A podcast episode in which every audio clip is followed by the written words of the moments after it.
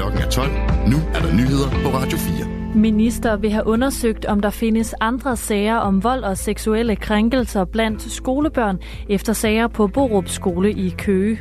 Regeringen skal tage mere ansvar for omlægningen til fjernvarme, lyder kritikken. Det her det er en samfundsopgave, og der skal Folketinget selvfølgelig også komme med finansieringen. Og så er der gjort et særligt fund enogtyve meter under vand, som kan være over ni tusind år gammelt. Mere om det sidst i udsendelsen. Nyhederne klokken tolv på Radio fire er med Sofie Lavring og Angela Brink.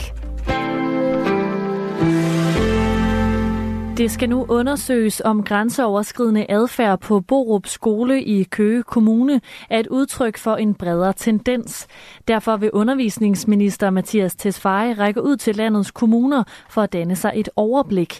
Det siger han i en skriftlig kommentar til T V to, efter at mediet har modtaget femogtyve henvendelser om lignende forhold på andre skoler i resten af landet.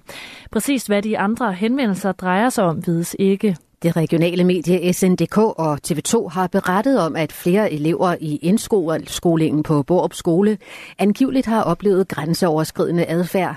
Ifølge de to medier er der både tale om vold og i nogle tilfælde grove seksuelle krænkelser.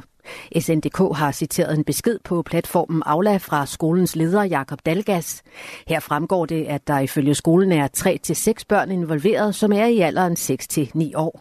Kommunernes Landsforening kalder det klogt, at ministeren vil kigge på, om der findes lignende sager.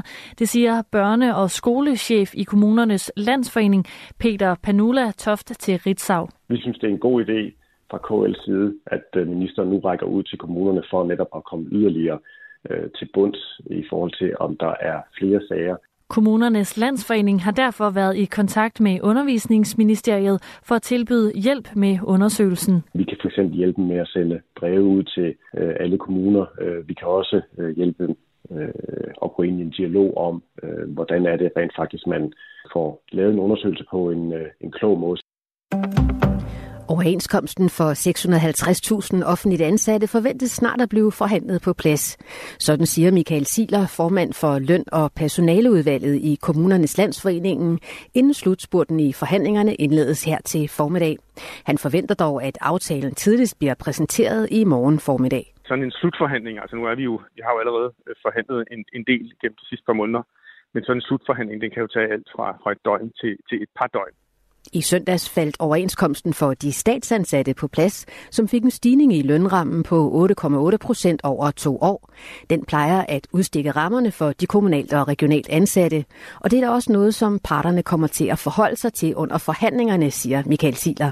Den sætter en, en retning, øh, i hvert fald i forhold til, øh, til økonomien, men det giver jo ikke svarene på alt, fordi, øh, fordi vores område er jo væsentligt forskelligt fra staten.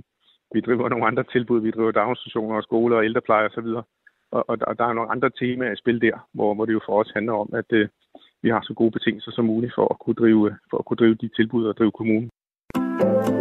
Den helt store omstilling til fjernvarme hænger i bremsen. En af årsagerne er, at flere private husstande vælger at beholde naturgas, primært fordi gassen nu er faldet så meget i pris, at det kan virke mere attraktivt. Der er ellers en politisk målsætning om at udfase gassen i den danske husholdning i to tusind og femogtredive. Direktør i Dansk Fjernvarme, Kim Mortensen, kritiserer derfor regeringen for ikke at tage nok ansvar for omstillingen til fjernvarme. Der man kan sige, politikerne på Christiansborg måske mangler, det er, at de også vedholdende står ved, at det her det er en samfundsopgave, det er en kæmpe opgave, og der skal Folketinget selvfølgelig også komme med finansieringen, med den fjernvarmepulje, der skal være med til at gøre det her økonomisk fornuftigt, også for de nye fjernvarmeforbrugere. Kenny Andersen fra Jørgen har regnet sig frem til, at det vil koste ham ca. halvtreds tusind kroner at skifte til fjernvarme. Og derfor vil det ikke være en økonomisk fordel for ham, siger Kenny Andersen, som derfor stadig har et gasfyr. Jeg valgte at købe et nyt, brugt gasfyr, fire år gammelt, med kun tusind kroner. Det plejer jo at koste femogtyve tusind, måske tredive tusind. Og så valgte jeg simpelthen at få det sat op hjemme med mig selv i stedet for. Kommunerne har lagt planer for, hvordan fjernvarmeudrullingen skal se ud, men omstillingen kræver, at Folketinget spytter flere penge i fjernvarmepuljen, mener Kim Mortensen fra Dansk Fjernvarme.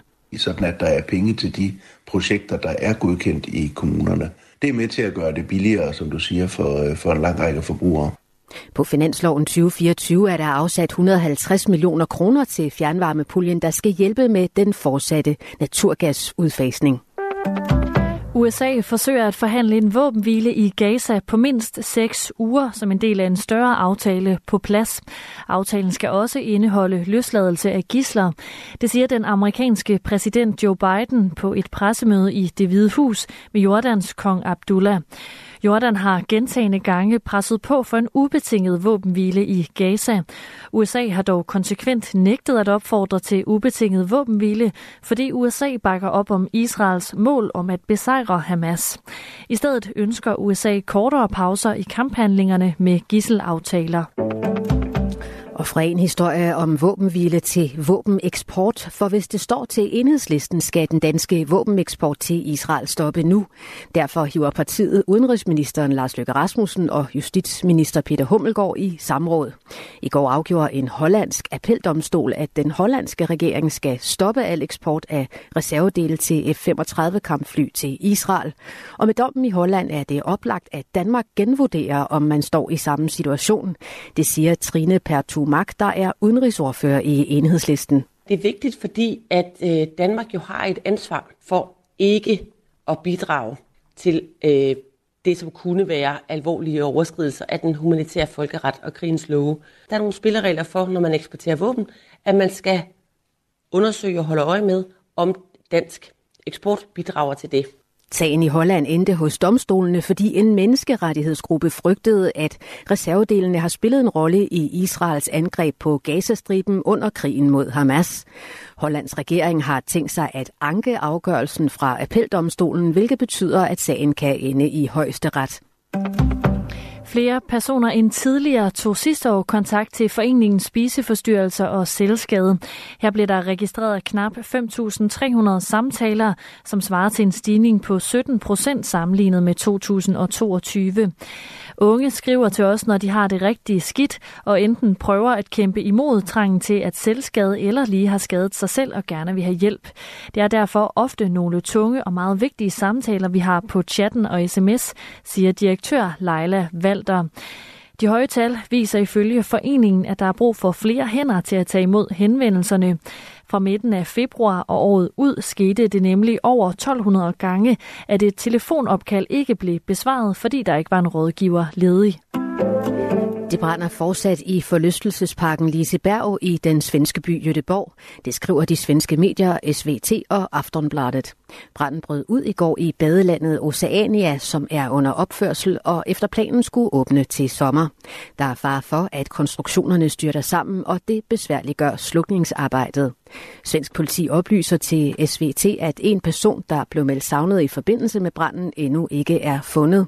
Årsagen til branden kendes endnu ikke. Det er også uvist, hvornår brandvæsenet forventes at have slukket den. Donald Trump har bedt U S A's højesteret om juridisk immunitet. Appeldomstolen i Washington D C afviste ellers sjette februar, at Trump har juridisk immunitet i forbindelse med en sag om hans angivelige forsøg på at omgøre resultatet af valget i to tusind og tyve. Trumps argument er, at præsidentskabet vil ophøre med at eksistere, som vi kender det, uden juridisk immunitet. I et brev til dommerne i højesteret lyder det fra Trumps advokater, at den forestående retssag vil ødelægge Trumps mulighed for at føre valgkamp frem mod præsidentvalget. Trump er i sagen tiltalt for at forsøge at omstøde valget i to tusind og tyve, som han tabte til den nuværende præsident Joe Biden. Selv mener Trump ikke, at han kan blive retsforfulgt for sine handlinger, mens han var præsident. Forskere har fundet en formodet mur fra stenalderen på havbunden i et område mellem Tyskland og Danmark. Det skriver videnskab punktum d k. Mere præcist har de fundet en ni hundrede og halvfjerds meter lang gruppering af sten, som formodes at være en menneskeskabt mur, der i dag ligger enogtyve meter under vand. Grupperingen har fået navnet Blinkermuren. Muren er sandsynligvis blevet brugt i forbindelse med jagt og minder om lignende konstruktioner fundet i Norge, Grønland, Tyrkiet og Nordamerika. Blinkermuren kan være over ni tusind otte hundrede år gammel. Det ville ifølge videnskab punktum d k gøre muren til en af verdens ældste opdagede jagtkonstruktioner. stadig skyde med enkelte byer mange steder, men i løbet af eftermiddagen klarer det mere op og giver tørt vejr. Temperaturer mellem tre og syv grader, varmere lidt til frisk vind.